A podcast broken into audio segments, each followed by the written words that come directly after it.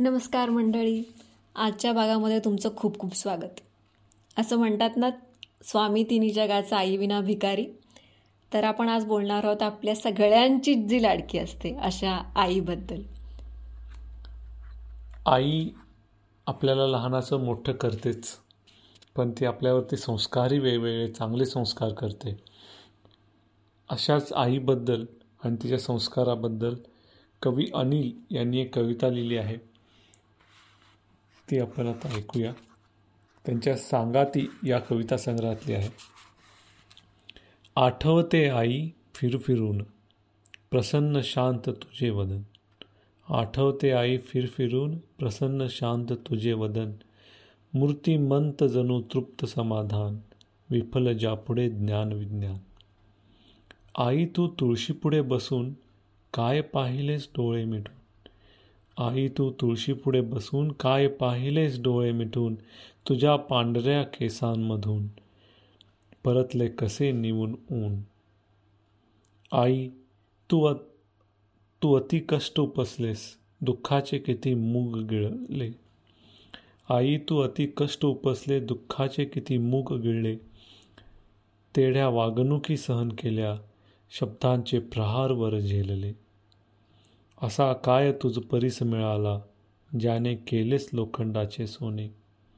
असा काय तुझ परीस मिळाला ज्याने केले लोखंडाचे सोने? काहीही नसता हातात कसे पडू दिले नाही कुणास सोने आणि तू म्हणावे देवाने दिले. आणि तू म्हणावे देवाने दिले सारे काही मला माझ्या वाट्याचे.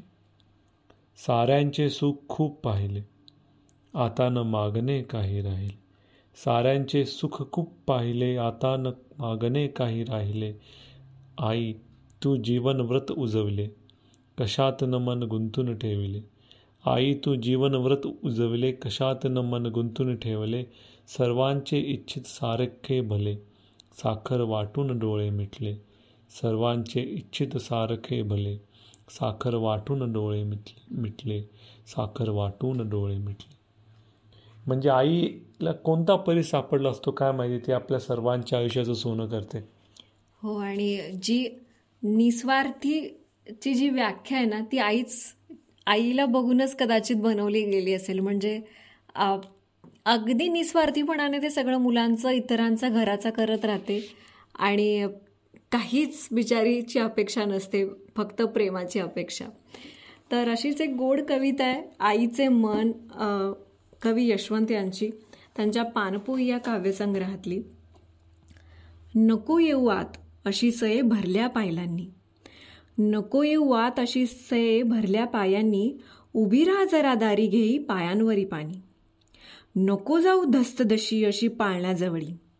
नको जाऊ धस्तदिशी अशी पाळण्याजवळी दचकेल बाळी जशी फुंकराने दीपकळी. नको घेऊ गडे अशी धसमुसळेपणाने नको घेऊ गडे अशी धसमुसळेपणाने घ्यावी गुलाब पाकळी किती नाजूक हाताने. नको सोडू भंडावून मुके सारे होऊन. नको सोडू भंडावून मुके सारे होऊन खदखदा खिदळून बाळी होईल हैराण. नको करू अगबाई फेकाफेकीचा हा खेळ. नको करू अगबाई फेकाफेकीचा हा खेळ. तुला काय दांडगीला? येऊ येई सांगून का वेळ? नको कशाला इतुकी लेणी हवा थाटमाट? नको कशाला इतुकी लेणी हवा थाटमाट? कोर्स आधीच खुलते लाव तरी गालबोट. अशा कातर वेळेला नको बाहेर नेऊस. अशा कातर वेळेला नको बाहेर नेऊस दृष्ट लागेल फुलांचा कोमजेल माझा घोस. तसे नव्हे ग रागावू नये बोलले म्हणून. तसे नव्हे ग रागावू नये बोलले म्हणून परी न राहे आईचा जीव बोलल्या वाचून. मिळाला का ग आहेर? छान शकून झाला. मिळाला का ग आहेर? छान शकून झाला. कळो येईल आईचे मन पुढल्या वर्षाला. कळो येईल आईचे मन पुढल्या वर्षाला. माझ्या मते ही कविता जर नवीन बाळंतपण घरात असेल तर आई तिला किती सूचना देते. असं नको करू तसं नको करू. पण त्यात त्या बाळाचं त्या नवीन झालेल्या आईला भलं त्यांचं व्हावं म्हणून आई बोलत असते. कारण तिचं मन राहत नाही. तिचं बिचारीचं मन त्यांच्या भल्यासाठी सारखं झटत असतं. आणि असंही आहे की दस दिशी आत येते वगैरे म्हणजे कितीही प्रवासातून आलो तरी कधी कधी लहानपणी हा प्रश्न पडायचा की आईला थकवा येत नाही का? क ती कुठून आणते ही सगळी एनर्जी? म्हणजे मला आठवतं की मामांच्या गावाकडून घरी यायचं म्हटलं की एक चार तासाचा प्रवास असायचा. आणि आल्या आल्या आई स्वयंपाक करायची. आम्ही सगळे झोपडलेले पेंगाळलेले किंवा थकलेले असायचो बसच्या त्या खडखडीत प्रवास करून. तेव्हा नेहमी असा प्रश्न पडायचा की आईला नाही का थकवा जाणवत? कुठून येते तिच्याकडे ही सगळी शक्ती?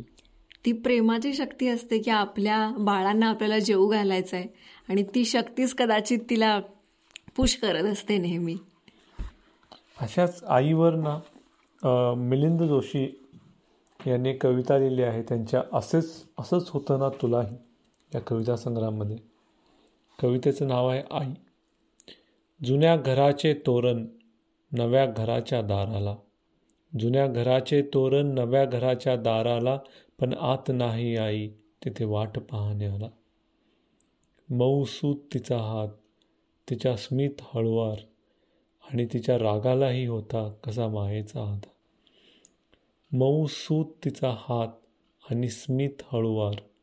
तिच्या रागालाही होता कसा मायेचा आधार. तिचा आवाज अजून काना मनात वाजतो. तिचा आवाज अजून काना मनात वाजतो. आठवांचा एक झरा तिच्या दिशेने वाहतो.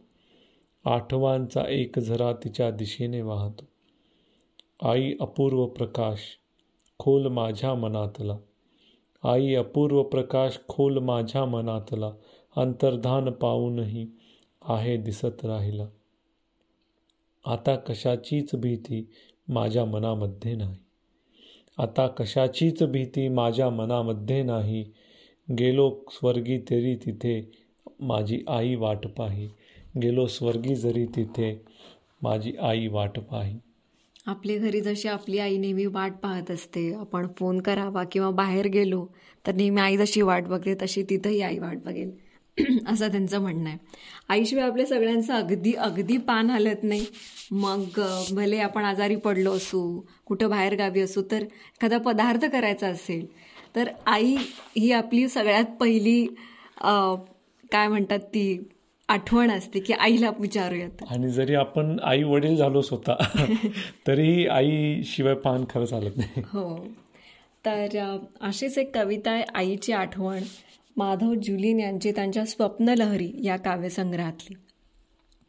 प्रेमस्वरूप आई वात्सल्य सिंधू आई. प्रेमस्वरूप आई वात्सल्य सिंधू आई. बोलावू तुझा आता मी कोणत्या उपायी तू माय लेकरू मी तू गाय वासरू मी. तू माय लेकरू मी तू गाय वासरू मी. ताटा तुटी झाली आता कसे करू मी?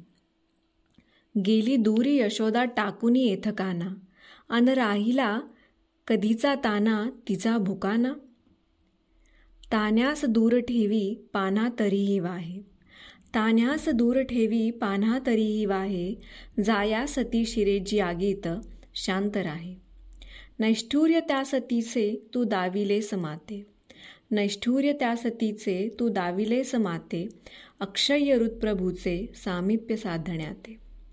नाही जगात झाली आबाळ या जीवाची. नाही जगात झाली आबाळ या जीवाची. तुझी उणीव चित्ती आई तरीही जाची. चित्ती तुझी स्मरेना काहीच रूपरेखा. चित्ती तुझी स्मरेना काहीच रूपरेखा. आई आई हवी म्हणून सोडीन जीव हे का? विद्या धनप्रतिष्ठा लाभे आता मलाही. विद्या धनप्रतिष्ठा लाभे आता मलाही. आई विणा परी मी हा पोरकाच राही. सारे मिळो परंतु आई पुन्हा न भेटे. साये सारे मिळे परंतु आई पुन्हा न भेटे. तेणे चिताच चित्ती माझ्या अखंड पेटे. तेणे चिताच चित्ती माझ्या अखंड पेटे प्रेमस्वरूप आई वात्स वात्सल्य सिंधू आई. किती छान लिहिलंय. हो मा कितीही तुमच्याजवळ धन आलं काही आलं तर पण आईची जी जागा आहे ना आयुष्यात ती काहीच घेऊ शकत नाही. तुमच्या तुमच्या आईबद्दलच्या काय भावना आहेत तिचं महत्त्व आयुष्यात तुमच्या काय आहे तुम्हाला काय अशा गोड आठवणी आहेत की आईनं माझ्यासाठी हे केलं आणि मला खूप भारी वाटलं? म्हणजे ती अगदी पुरणपोळी असेल किंवा पुरणपोळीवर धार सोडणारी तुपाची ती आई असेल अशा असंख्य आठवणी आपल्या सगळ्यांच्याच असतात. तर त्या आम्हाला नक्की सांगा. इंस्टाग्राम यूट्यूब आणि फेसबुक या माध्यमातून लवकरच भेटू पुढच्या भागात. नमस्कार. नमस्कार.